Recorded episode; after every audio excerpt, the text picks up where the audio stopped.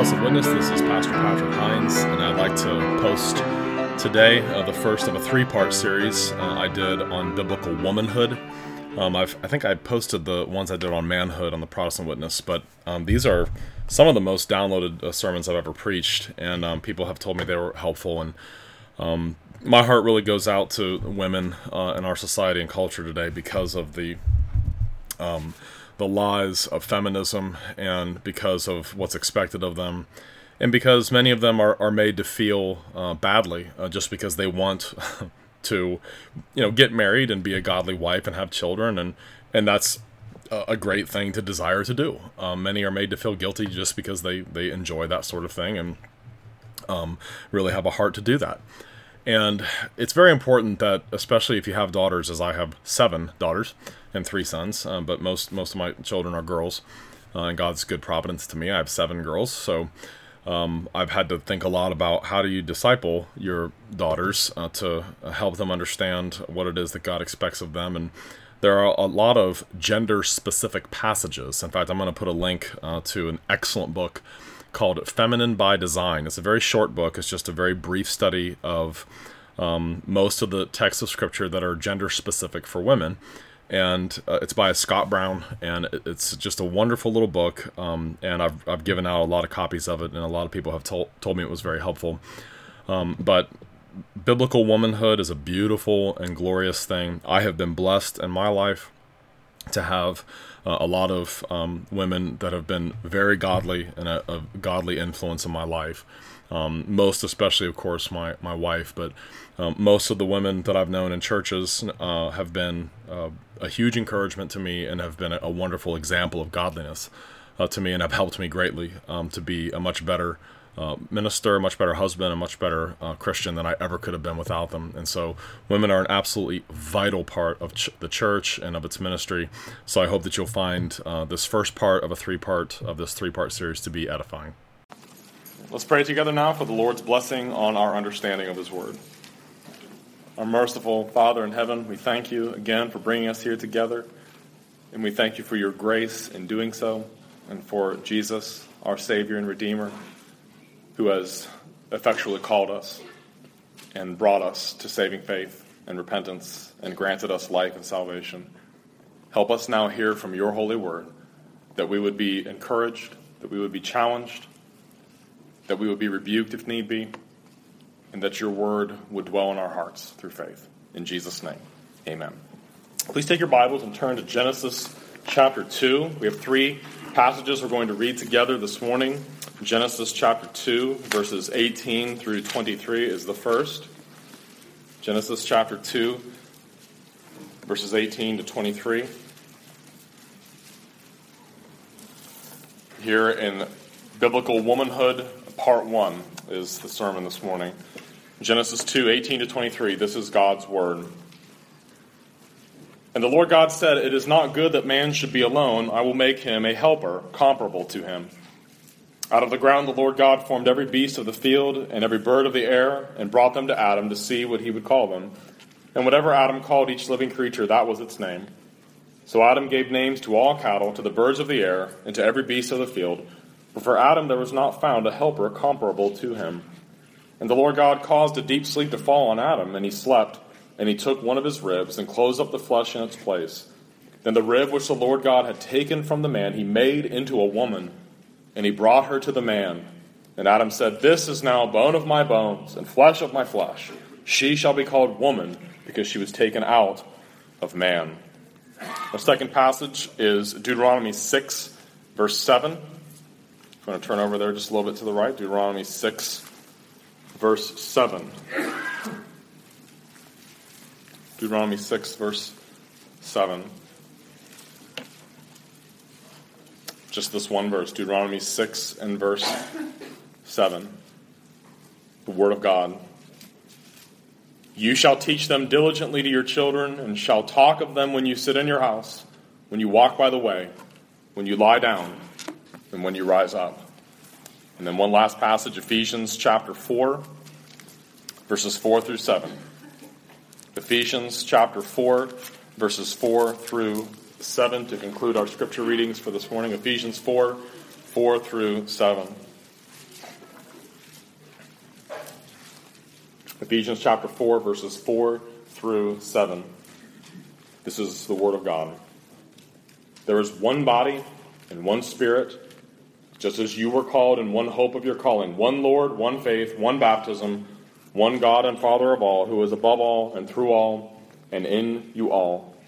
But to each one of us grace was given according to the measure of Christ's gift. May God bless the reading of his infallible word. A writer from a couple hundred years ago named John Angell James, who was a contemporary of Charles Spurgeon, uh, a man who was identified by Spurgeon as, quote, an eminent man of God, end quote. John Angell James wrote the following paragraph, quote, Woman was the finishing grace of the creation. Woman was the completeness of man's bliss in paradise. Woman was the cause of sin and death to our world. The world was redeemed by the seed of the woman. Woman is the mother of the human race. Listen closely. She is either our companion, counselor, and comforter in the pilgrimage of life. Stop there. I am blessed to be able to say that most of the women I've known in my life have been exactly that for me companion, counselor, and comforters. Or she is our tempter, scourge, and destroyer. Our sweetest cup of earthly happiness or our bitterest drought of sorrow is mixed and administered by her hand. She not only renders smooth or rough our path to the grave, but helps or hinders our progress to immortality.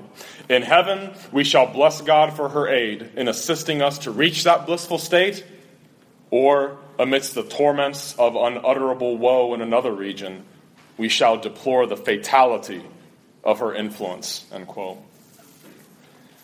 From the fall of man in the garden, Gender roles have been distorted and twisted by mankind. The portrait of biblical manhood that we looked at for those three sermons, the leader of family worship, the watchful man who stands fast in the faith, who acts with courage, is strong, is a man of knowledge, is a churchman, is a man of integrity, a Christ prizer, is not sexually immoral, is not prideful, is not governed by anger, and is not selfish. This has been understood and embraced by men at various points of human history more than at others. But in our day, sadly, the day in which you and I were born and lived, those attributes are almost unknown. The same sad story applies to the biblical portrait of womanhood. It has been sadly distorted in our day. The great trouble the people of God have always had has been following instead of leading culture. You need to understand that. That's always been the problem with the people of God. From the very beginning, our problem has always been that we're followers, not leaders. It is amazing how little vision there is among Christian people to set trends rather than following them. To live distinctly biblically instead of seeing how close they can come to worldliness without stepping over the line. To stand out for following Christ rather than being like everyone else. To be leaders rather than followers. That has to change on our watch. It has to. Over and over again throughout the history of Israel, the people of God experienced downfall after downfall by imitating their pagan neighbors. One of the reasons the Christian witness to the world is so weak today is that those professing to be Christians are so much like the world.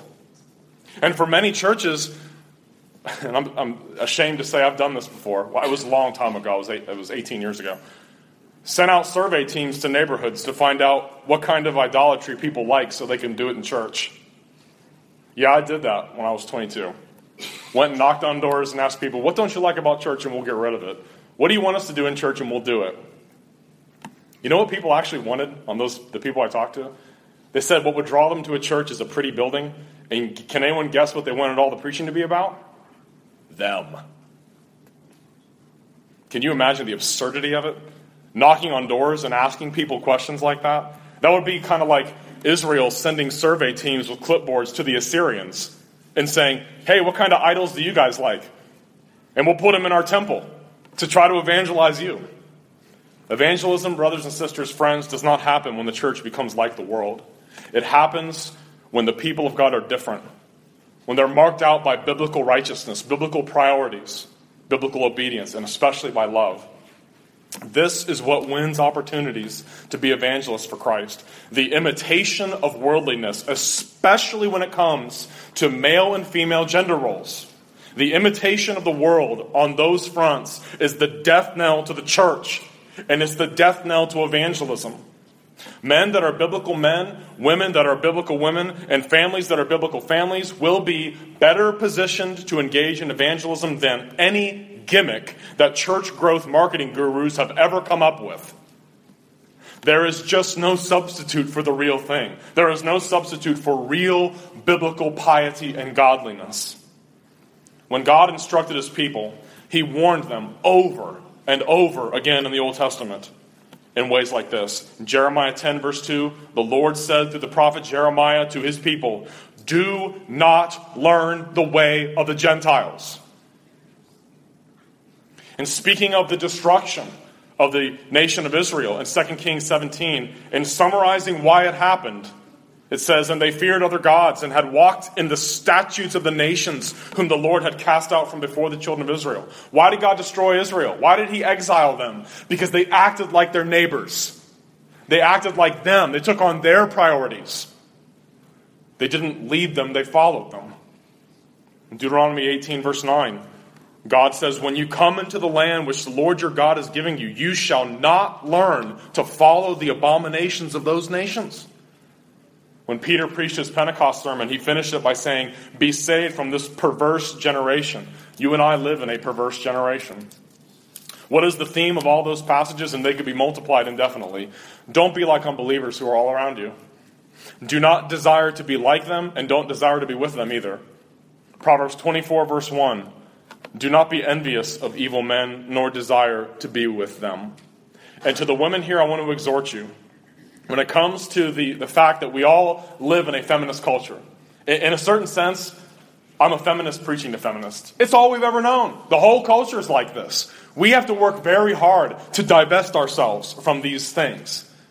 From a worldview that says that women are identical to men, that there are no gender distinctions, that there are no distinctive roles between the genders. You live in a culture that has done everything in its power to try to make you think that there's no difference between what men are called to do and what women are called to do by God. Do not care about what our feministic, woman despising culture, and that's what it is. Feminism is the expression of hatred of women. That's what it is. Do not care what our woman despising culture around you thinks of you. Do not fear them. Do not be envious of them. Do not desire to be like them. Being looked down on by the world is a badge of honor by those who are held in high esteem by Christ for doing it. And make no mistake about it, men and women, our culture will despise you. If you exhibit the biblical attributes of manhood and womanhood, you will be reviled, slandered, and have all kinds of evil spoken against you falsely for it. Jesus told us to expect that. He said in the Sermon on the Mount in Matthew 5, Blessed are those who are persecuted for righteousness' sake, for theirs is the kingdom of heaven. Blessed are you when they revile and persecute you, and say all kinds of evil against you falsely for my sake. Rejoice and be exceedingly glad, for great is your reward in heaven. For so they persecuted the prophets who were before you. Do not fear the faces of people who do not like your biblical manhood and your biblical womanhood. In fact, not fearing them is a sign that you are a biblical man. Not fearing them is a sign that you are a biblical woman. Gender assignment is from God. The roles we have are from God. He is most glorified when we love walking in His ways. Forget what the people around you who do not love God and His Word think. Forget what they think. If we believe the Word of God is sufficient for all of life, as the Scriptures tell us that it is, that it is sufficient to equip us for every good work, Paul told Timothy in 2 Timothy 3 16 and 17. One of those good works is being a godly woman. Amen? And I want to shout from the rooftops into all of you. I want to announce to the world God is really smart. And God knows what men and women were created to do.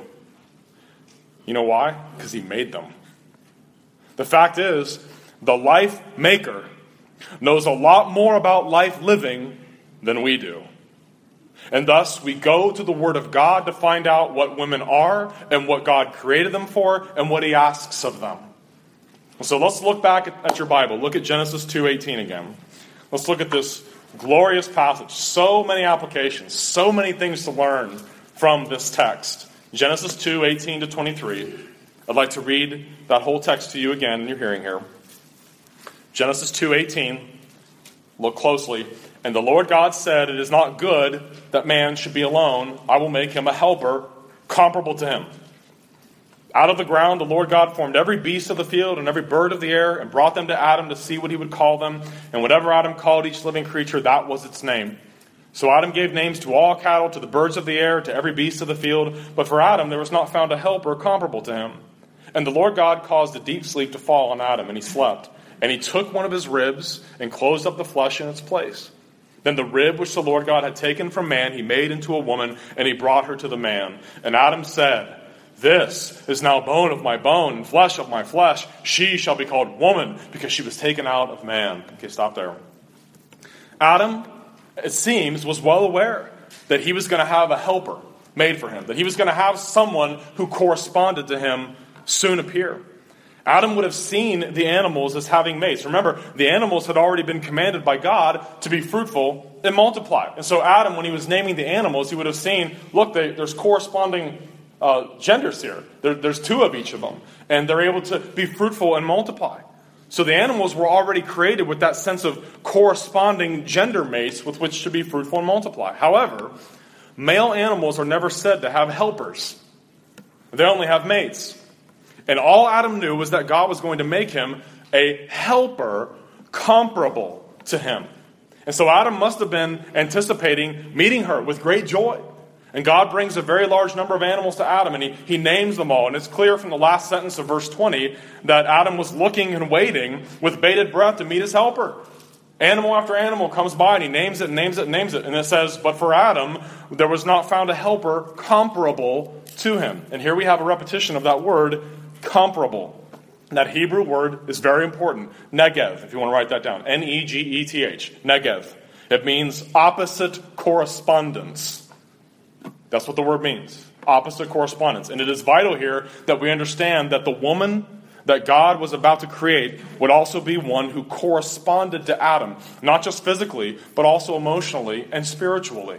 That's one of the reasons the idea of same sex marriage makes no sense biblically. You can't marry someone who is not opposite correspondence to you. You can't marry a mirror image of yourself. It's impossible. It can't happen. We must be careful how also, when you think about God making Adam go to sleep and then taking a rib out, there, this is not an operation in the way that we experience surgery today. There, there was no recovery time, there was no IV drip, there was no uh, post uh, surgery nausea due to anesthetic.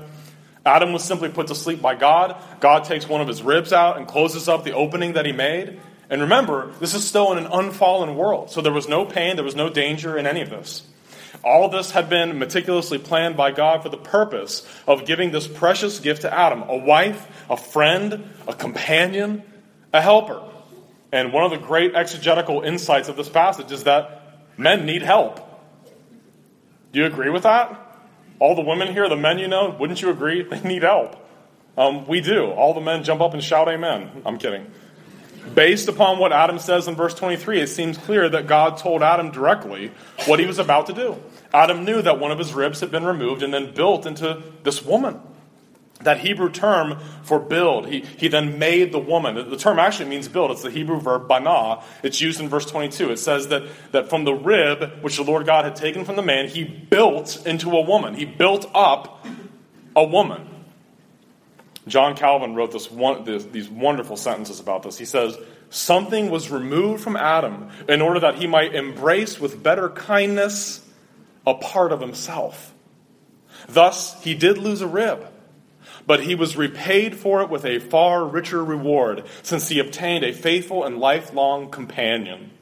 Even more, he now saw himself made whole in his wife, where previously he had been but half a self. End quote. Isn't that beautiful? People think Calvin was this, this futzy old guy that had a pointed beard. He was a wonderful guy. He loved his wife dearly. You should read about um, him, the relationship he had with his wife. God builds a helper comparable to Adam, and she is opposite of him in gender and also corresponds to him in the way that she was built by God. Contrary to all the animals Adam had just made, she is exactly what is needed to take away the saying, It is not good that man should be alone. Now, there were all these other animals, but none of them corresponded to him. None of them were like him. None of them could fulfill that need of aiding his aloneness. But now that is over. Now Adam is not alone any longer. He has a helper, he has a companion, a friend, someone who is similar to him but very different, has, is, is neged, opposite correspondence to him. It's important to note, given the, the two verses, verse 24 and 25, which follow um, here, that Eve was not created just as a companion, but also as a wife. And we'll get into that later when we talk about marriage. But I want you to notice verse 23. And men, we've got to take instruction from this. Look at Adam's reaction. And Adam said, This is now bone of my bone and flesh of my flesh. She shall be called woman because she was taken out of man. Adam is unable to contain his delight with her. God just built her from one of his ribs. He lost a part of his body, but he's been given this wonderful wife now, a woman. And he can't contain himself. The commentator John Currid said Adam's response to the creation of woman is elation. And his words have an elevated style. In fact, these first recorded human words are poetical. He begins by exclaiming, This time, this is the one. Yes, this translates a phrase that literally means at this repetition. After God had brought all the animals to the man, at last he sees a creature corresponding to him. She is bone of my bone and flesh of my flesh. That is an expression that occurs throughout the Old Testament that signifies an essence and oneness with someone. People use that expression, bone of my bone and flesh of my flesh, to talk about family that they were very, very close to. And that's what Adam is saying. We're a family now. You are with me. We're together. And he praises her. Adam says she shall be called woman, that Hebrew word isha, because she was taken out of man. The Hebrew word for man is ish. So she's an isha, she was taken out of man who is ish. Even the words which are used to, to say man and woman in Hebrew, they complement each other. They are opposites corresponding to one another. So now we have a man and a woman, not yet married, but standing before one another, beholding one another. And it is exactly right. She will be his helper, and Adam likes what he sees. He rejoices in her. Proverbs 5:18 says, "Rejoice in the wife of your youth." And that is exactly what Adam is doing. This woman, his fellow image bearer of God, she's bringing delight to him. Isn't it remarkable that the very first words that are recorded, obviously Adam had named all the animals, but the first recorded words from a man's mouth in world history are him praising a woman. And brothers, I would encourage you, make sure you do that with all the women in your life that you praise them, that you speak well to them. And so we learn from the Word of God that women are different from men, purposefully and intentionally by God. And also that the very first words ever spoken by a human being recorded in Scripture are that of a man praising a woman. Men, we ought to use words to do nothing but build up, praise, and encourage all the women in our lives. Adam could have just thought these thoughts, but he speaks them out loud. Many men here today dearly love, admire, and respect the women in their lives their sisters, their mothers, their wife, their daughters. But men, it's not enough just to think those things. We must follow the unfallen Adam's lead here and vocalize such things. Praise her. It says that in Proverbs 31. He praises his wife. Many daughters have done well, but you excel them all. Charm is deceitful and beauty is passing, but a woman who fears the Lord, she shall be praised. So, men, praise the women in your life. Tell them how wonderful they are. Tell them everything that you love about them. Especially every married man here. You want to shower your wife with praise all day, every day. She's a saint for being married to you. Okay, look at uh, um, let's look at actually a different passage. Look at Matthew 11, 28 through 30. This is another text I wanted to uh, point out to you on point number two here. Matthew 11, 28 through 30. So that's the first point. The first point is now uh, over that the woman was created to correspond to man. That's the first thing we know about women. Women are not men, they're created to correspond to men, to help men. So, point number two here is that women are followers of Christ and church members. Look at Matthew 11, 28 through 30. Jesus here gives this wonderful statement Come to me, all you who labor and are heavy laden, and I will give you rest. Take my yoke upon you and learn from me, for I am gentle and lowly in heart, and you will find rest for your souls. For my yoke is easy and my burden is light. Okay, stop there. Women are just as much in sin and just as in need of salvation as men are. And when women are redeemed by the blood of Christ, when they are effectually called by the gospel and justified by faith alone in Christ alone, they become disciples and followers of Christ no less than men do. Women are just as much full communicant members of the church as men are. We are on exactly equal footing in that way. All of us are covenantal creatures. All of us are created in the image of God. And men and women together are effectually called by God to Christ and become full communicant members of the church. Women are just as much followers and disciples of Christ as men are. And women are therefore learners. And thus, women must be theologians. They are to be catechized. They are rigorous students of the Bible and of biblical doctrine and theology. They are evangelists and apologists for the faith. Women must resist the calls of the feminists and rather listen to the calls of Christ in His holy word. It is the yoke of Christ that women are to take upon themselves, not the slavery of feminism, which is doing everything it can to convince women to take on the roles of men. Feminism has been a problem ever since the Garden of Eden.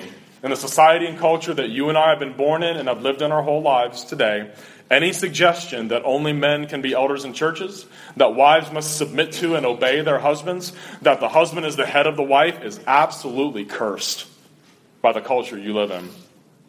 And it is here that we run into a problem. Your culture, for all of its lying to you and me about being tolerant, is one of the most intolerant cultures that's ever existed.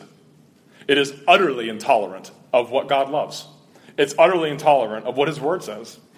Feminism is just a classic example. If you study the history of it, feminism is just a classic example of victimization. Women are taught by our culture to believe that they are victims of a patriarchal, male dominated society that is holding them back from their true potential by forcing them to change diapers, bake cookies, and filling their homes with the sweet fragrance of their charm. The regiments of angry women who have revolted against male leadership in society, in the home, and in the church have created a younger generation of women who almost instinctively have a giant chip on their shoulder about being women. Remember the quotation I started that series of, on manhood with? Their minds have been pickled in feminist brine for so long that they can hardly think straight about the mantle of manhood that Christ has laid upon them. The synapses of their brains are misfiring. This is why modern men almost feel guilty that they're men, that they think like men, that they act like men, end quote.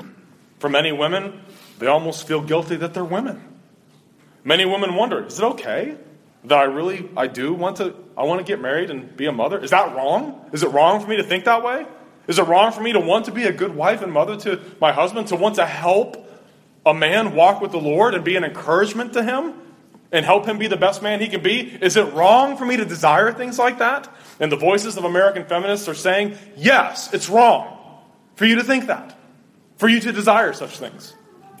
And this chip on the shoulder and this mistrust and despising of men created by the feminism of, of our culture, hear me closely, it backfires on everybody, on our whole society, making all of us miserable together. Many men, because they've not been helped by women in their lives, but rather have been nagged, picked apart, slashed, and burned with criticism and malcontent, they've become selfish brutes who don't know how to lead graciously and don't know how to love sacrificially. Men have not led well. Men have been selfish and angry toward women. Women have been mistreated by men who don't know anything about what real biblical manhood is. And therefore, they revolt. In a lot of ways, it's our fault, men, for not loving the way we ought to, for being selfish, for being harsh. Of course, everything goes back to sin, obviously. But for those of us who are redeemed, those who know Christ as Savior and as our Master, those who have taken His yoke upon us and want to follow Him, we need to look at ourselves in the mirror and ask ourselves the question Who am I following? Who am I a disciple of? Who is my Master? Is it Christ? Is it culture? Is it a, a bit of both? Women, who do you follow? Who do you want to please?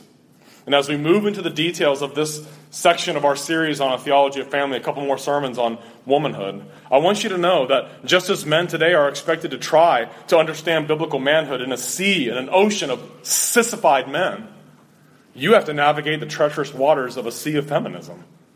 And I want you to weigh this next point carefully. And before I do, I want to share an illustration with you. Um, before I share this next subpoint with you. Many years ago, I taught a 15 part Sunday school series on how to disciple your family. I had been asked to do so. People wanted to know this. And part of that series on discipleship was how to disciple young women. Obviously, our, when our genders are different, and there are passages that are unique to women, passages that are unique to men. So as you disciple and raise young men and young women, they need to disciple according to what gender they are, right? Obviously. God has, you know, for me personally, this is important because I have a whole bunch of kids. Five of them are girls, maybe six of them now. Therefore, what Scripture says that is unique about women, that's pretty important to me. And there is a difference in the way you disciple them because they are different by God's glorious and good design. Well, one of the women in the church did not particularly appreciate that section of the Sunday school uh, curriculum. And eventually I spoke to her in my office one Wednesday evening as the children were filing out from their Wednesday activities. And that conversation didn't last overly long, but she eventually said to me, There are certain passages of Scripture I would delete from the Bible if I could. Like wives submitting to their husbands, wives obeying their husbands, etc. And I said in response, Then your problem has nothing to do with me, does it? I don't write the mail, I just deliver it. And with that, I want to show you the very heart of the sissified manhood and feminism. It all goes back to one fatal question Genesis 3, verse 1 Has God really said? That's what it is. Where's all the misery come from? From the collapse of family that we see? Does God really know what he's talking about when it comes to this kind of stuff? Has God really said this sort of thing? Reflect on that. Has God really told you who you are as a woman? What you were created for? What your roles are? What is the highest and most glorious calling you can have? Satan would love for you to think, no, what God wants is just going to hold you back from reaching your true potential. That's exactly what Satan said to Eve. God knows in the day you eat of it that you will become like him, knowing good and evil. He's holding back from you. You don't need to be married to some rundown, high maintenance man who's just going to drain the life out of you by his neediness and his personal failures. You don't want to be part of a church that has only male elders and deacons. You can't possibly think you're going to make a difference in this world by spending half your life barefoot, pregnant in a kitchen. You don't want to spend the best years of your life chasing little kids around, taking care of a home, and listening to men bark orders at you. Come on, ladies, wake up from your slumber and open your eyes. Men are dogs, you don't need them anyway. Think of all the ways they've let you down and abused you in your life, etc., etc. And so the lies go. And men, some of that we have to take on the nose because we haven't been good men. But remember our Lord's words this applies just as much to men as it does to women. Come to me, all you who labor and who, who labor and are heavy laden, and I will give you rest. Take my yoke upon you, listen, and learn from me. Don't learn about your gender from the world. Learn from me, he's saying. When you come to me because you're weary and heavy laden, because you see your sin, you feel the weight of it crushing you, you come to him for salvation, he's saying, now learn from me. Stop listening to the voices all around you. Listen to me. Keep your eyes on me. Focus on me. Listen to what I say, is what Jesus is saying. What will it be? The Word of God or the regiment of angry women? I want to encourage the men here to trust God's Word to be perfectly clear and accurate always in what it says. I want to encourage the women here to trust God's Word to be perfectly clear and accurate too in all that it says. What God tells us is the very best for us. It is the highest calling we can fulfill, and it is for His glory and for the good of mankind in the world. The heart of feminism is the challenging of God's word. Has God really said? And as soon as we do that, we are turning aside from the truth into error, to falsehood, to bondage. And the main application of point number two here this morning is that women are followers of the Lord Jesus Christ and they are members of the church. Women are followers of Christ, not the world. Men, we have to be followers of Christ and what he says, not the world. When they hear Satan challenge their Lord, when women, when godly women hear Satan challenge their Lord with, Has God really said? They answer, Yes. Yes, God has really said. And what God has said, I will trust, obey, and rejoice in. And when I've run into problems with with women who have had a bit of a problem with the scripture on this, I've started those conversations the same way. This is how I started the other conversation that I told you about. I've read these passages. Before we start talking, it is not good that man should be alone. I will make him a helper comparable to him. Is it okay that God says that you're a helper? Titus 2, 4, and 5. The older women are to admonish the younger women to love their husbands, to love their children, to be discreet, chaste, homemakers, good, obedient to their husbands, that the word of God may not be blasphemed. Ephesians 5:22. Wives, submit to your own husbands as to the Lord. 1 Timothy 2:12. And I do not permit a woman to teach or to have authority over a man. 1 Corinthians 11:9. Nor was a man created for the was man created for the woman, but woman for the man. And I just asked a simple question. When you hear those passages, do you rejoice in them? Or is there some other reaction? Do you rejoice? Do you, as a woman, just want to jump up and shout amen to everything I just read? That's beautiful. That's wonderful. That's glorious. I don't need to tell you what the world around you thinks of such things. But women who are Christians are followers of Christ. They are disciples of Christ. And they love, rejoice in, and celebrate what his word says. And why? Because they've been redeemed by the blood of Jesus too. Because they trust in him too. Because they've been convicted by the Spirit of God of their sins and granted faith and repentance too. Because of the vast multitude of people that God chose before the foundation of the world, a huge, vast multitude of them, praise God, were women. To be his adopted daughters into his family. Because they too were weary and heavy laden with sin and have come to Christ seeking rest. And their dear Savior is their new master. Of course, they're going to rejoice in and love His Word. Of course, they're going to step aside from the lies all around them in their culture and, and embrace with inexpressible joy the very will of their Creator and their Redeemer found in the Scriptures. Satan can have his lies, he can take them back to hell with him. For the biblical woman, she loves what Scripture says and would never mistrust her Savior by allowing the aimless and foolish thoughts of a godless culture to poison her mind.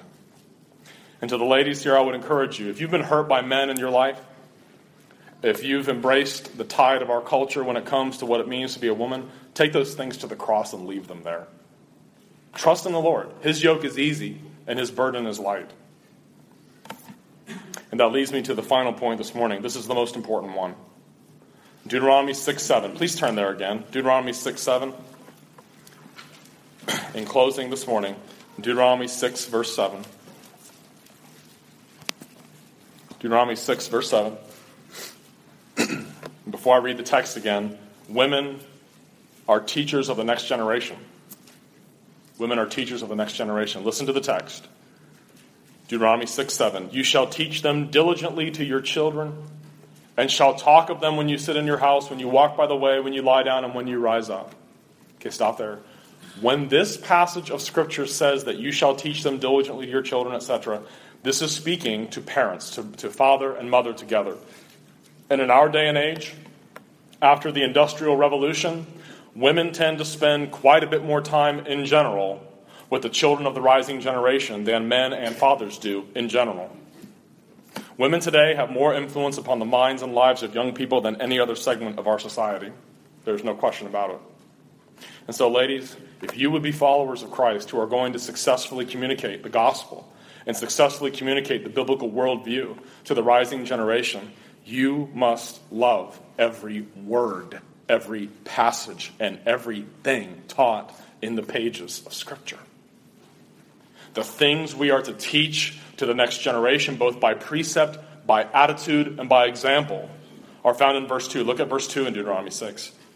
That you may fear the Lord your God to keep all his statutes and his commandments, which I command you, you and your son and your grandson, all the days of your life and that your days may be prolonged. As I said, I, I have been very blessed to have wonderful women of God in my life. My mom, my wife. And it makes such a huge difference when you see women that love the scripture and love it and are delighted in what it says. And they do it with joy in their hearts. And to see a father that couldn't be the father that he was without my mother. And so, ladies, as you do that, as you are the teachers, the young men that you disciple need to be taught to be men. Sorry. Women need to be taught to be women. And how can the young women be taught to be women by anything other than godly women? Our culture, my friends, my brothers and sisters, is not going to teach women how to be women, and it's not going to teach men how to be men. Our culture is so intellectually and morally challenged that it's even encouraging young children to think that they might want to be the other gender. Who would ever think that we would live to see things like this? If it's really come to that, then we must, we must be on our guard for things that have influence on our young people and upon us in these matters. We have to be aware of how the culture has influenced the way we think about all these things. Because the people who are going to pay the price for our failure are our kids and grandkids and people that are yet to be born. We can't let that happen. We have to listen to what Scripture says about gender. And ladies, you're the teacher of the next generation. You're going to teach them. If any part of you revolts against what Scripture says concerning women, then you have to rid yourself of that. You've got to be rid of it, lest that same attitude of revolt be taught to others. And please hear me. You teach not just by what you say, but by how you react, how you live, how you prioritize how you sit in your house, how you walk by the way, how you lie down, and how you rise up. Does your life show that you love what Scripture teaches about being a woman? I know we haven't talked a whole lot about it yet. There's, there's many more passages we're going to look at. But whatever your age or your marital status, the rising generation is depending on you to be a good instructor. Generation after generation has been born and has died miserably in this vast ocean of anti God, feministic, anti men society. With the help of Christ, and I pray by the instruction of the Word of God in these next couple of messages, perhaps a biblical vision of womanhood can begin to be more seen in our world. So we've seen this morning that God created women to correspond to man, to correspond to him, and to be a helper to man. And man must praise and bless God for the gift of women in his life. And man must praise women just as Adam did the first time he saw Eve. Women are also followers of Christ and, and, members of the local church. They are Christ's disciples, and therefore they must not allow anything to challenge the authority of Christ in their lives. The lies of Satan must be seen for what they are, and every single word of Scripture must be embraced and seen as a joyous blessing and God's very best. Women are also teachers of the next generation. The influence that women have in our culture and in our families and our churches is incalculable. It is vast and immense. And so they must realize that their words and lives have a multi generational impact, not just upon their own children if they have children, but upon all young people who know them and are influenced by them. So, my final word to you this morning is just remember, not just the women, but the men, that the heart of all unhappiness in this world started with that simple question that Satan asked Eve Has God really said? And you live in a culture that hates what God has said about these things. Eve's failure to trust God led her to embrace Satan's lie when he told her, You will not surely die. Remember that part? The Lord has said, If we do this, we will surely die. What did Satan say? You will not. Lied to her. And all of us have been dying ever since. Our anti Christian, anti good, anti life, anti child, anti man, anti woman, anti almost everything God loves culture tells men and women many lies about manhood and womanhood. But if we are truly the followers of Christ, let us throw off the heavy, rusty, sharp, jagged, painful yoke of our culture and put on the easy yoke of Christ and be led by Him. He created us, He loved us enough to suffer and die for us. We know we can trust Him. And to the Christian women who are here, I want to assure you, He will never lead you astray. Why? Because He loves you. His will is the very best for you. Let's pray. Gracious Father in heaven, we thank you for the power of your holy word. We thank you that you've not just left us to wonder, what it is that we're supposed to do if we're men, what it is that we're supposed to do if we are women. But help us to embrace and understand, to apply, to appropriate what the Scripture says about these things. And we pray that, especially in these next couple sermons, as we drill into some of the details of biblical womanhood in Scripture, that the hearts of all who hear these things would rejoice and be happy because you are so gracious and so kind. And when your will is followed, there is tremendous joy, there is tremendous blessing, there is great happiness because we're doing what we were designed by you to do. Lord, forgive us for the ways that we failed you in, in regards to being men and women. And we pray that you would assure us through the sacrament this morning that our failures, even in those ways, were also nailed to the cross and are forgiven. We ask in Christ's name. Amen.